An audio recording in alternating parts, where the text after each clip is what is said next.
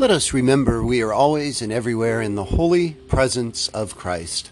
Hello, this is Rick, and welcome to the Presence Podcast. I'm very glad that you are here whenever you are here listening to this.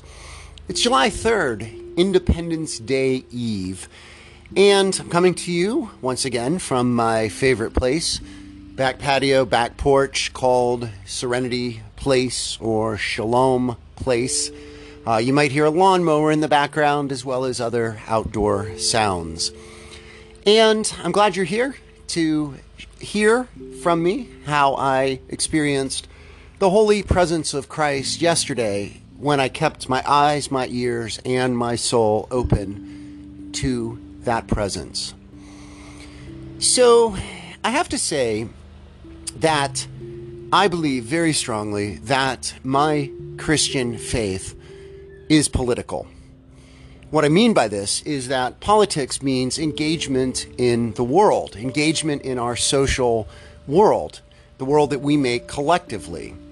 Now, I don't believe that it is partisan, which means that one political party or one political ideology uh, inherently always is what God wants us to follow even though this gets blurred, I think, a lot in our world today.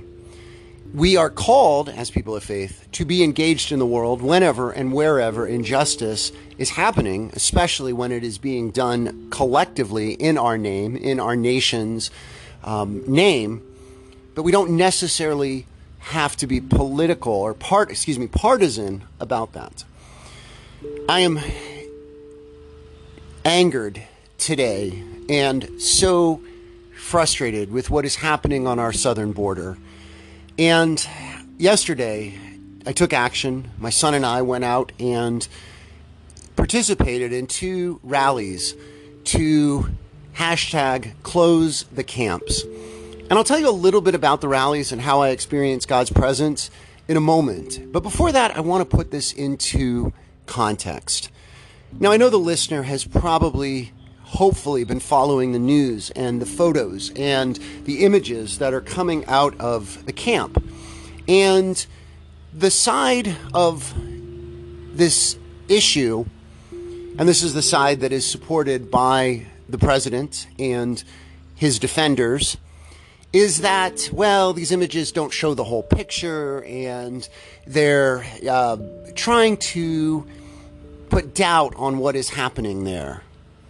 But today, just today, Wednesday, July 3rd, the DHS, Department of Homeland Security's own Inspector General, this is the internal watchdog that different government agencies have. The Inspector General said in a report released today, and I'm quoting this from Newsweek online today Quote, immediate action is needed to address squalid conditions in migrant detention centers on the border.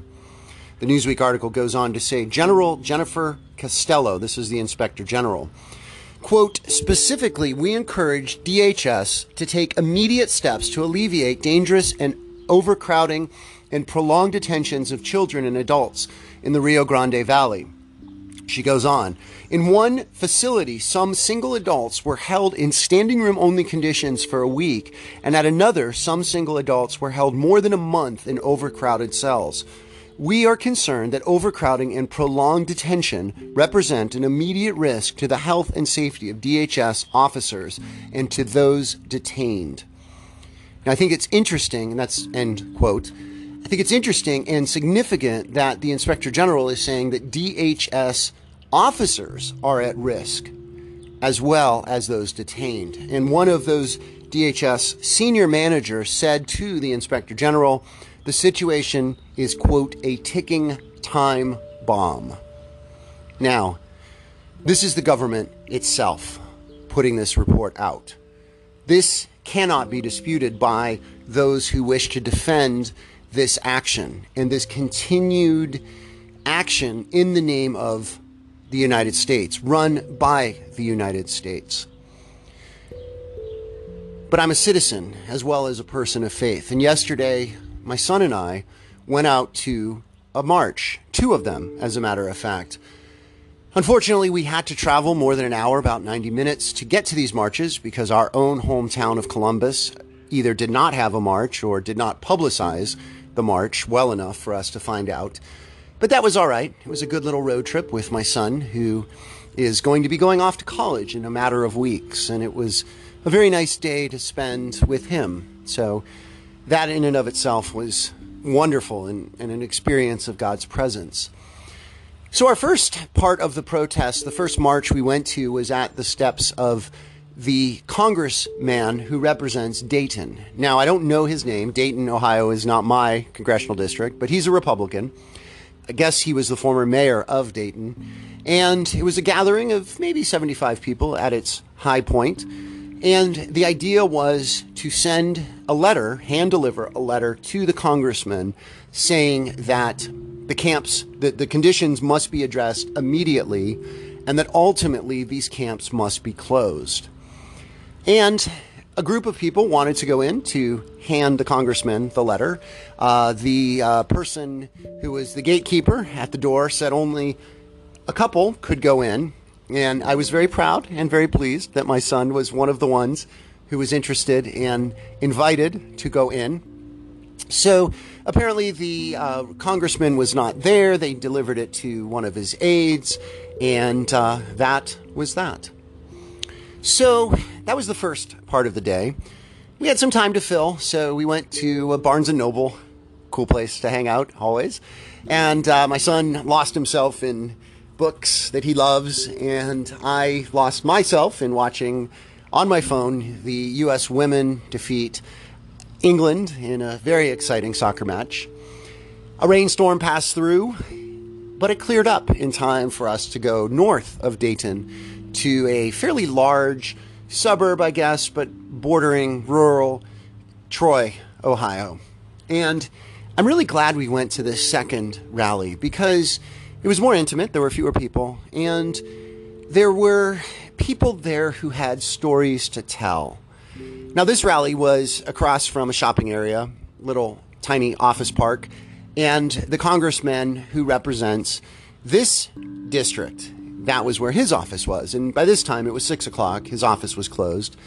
And um, it was interesting because the woman who organized the march, uh, apparently, she has a reputation with this particular congressman of being a inst- uh, you know, a person who's been a thorn in his side, and uh, about this issue and about other issues. And I think that's a, a good thing to be.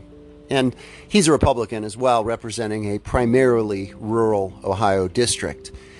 And what was remarkable about this particular march, it wasn't really a march, it was standing on the corner with signs, seeing people come by honking, some supporting us, others yelling at us and cursing at us.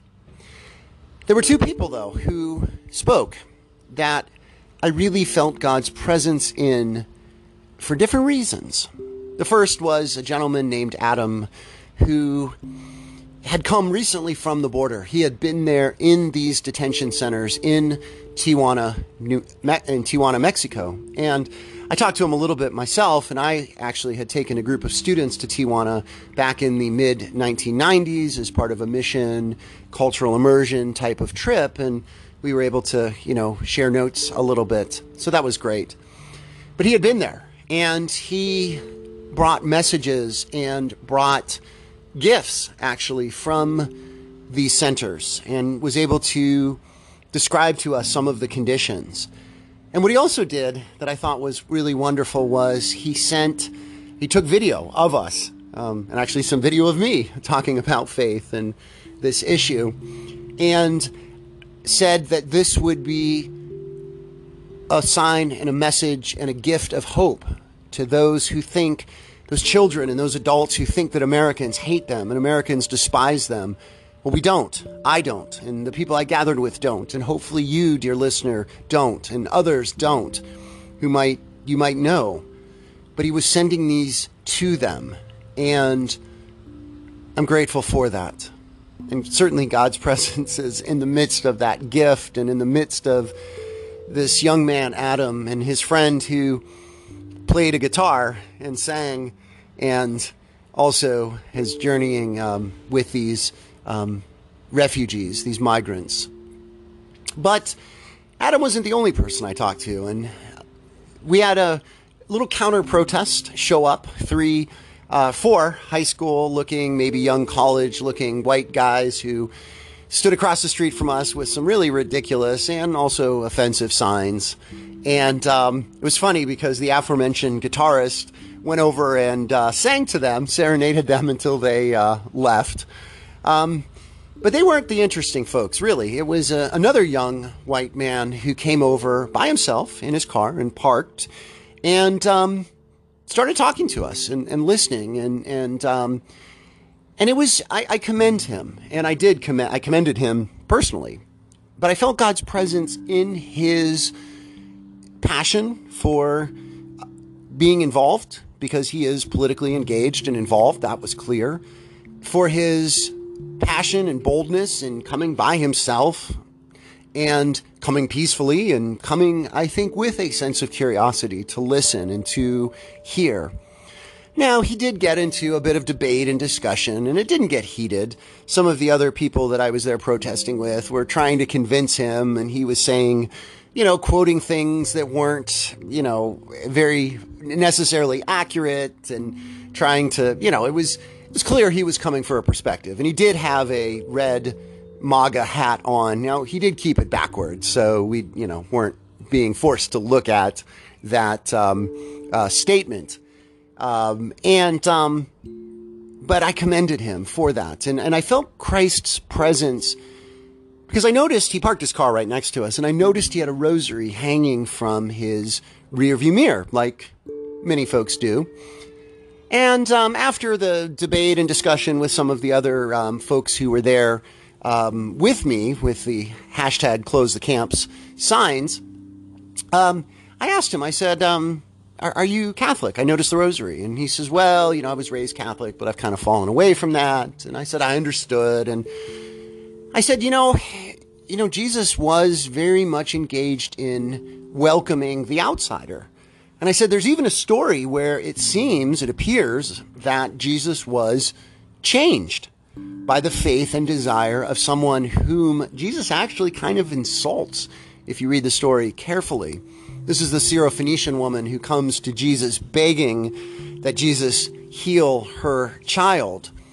And um, I'm not going to go into the details. I did tell the story a little bit to this young man. I think his name was Nate, but I'm not exactly sure. But I, um, I told him this, and he seemed to ponder it, and he seemed to really not be able to reject it. This is Jesus doing it. And I said, there's other examples of Jesus welcoming the other. And I think what I learned from this and what I want to conclude with is, you know, Nate, I think was his name, was very much, once we got past all of the rhetoric and the politics and the blah, blah, blah, he was concerned. He said, You know, I see these kids and I see this and I'm concerned, but I don't know what to do.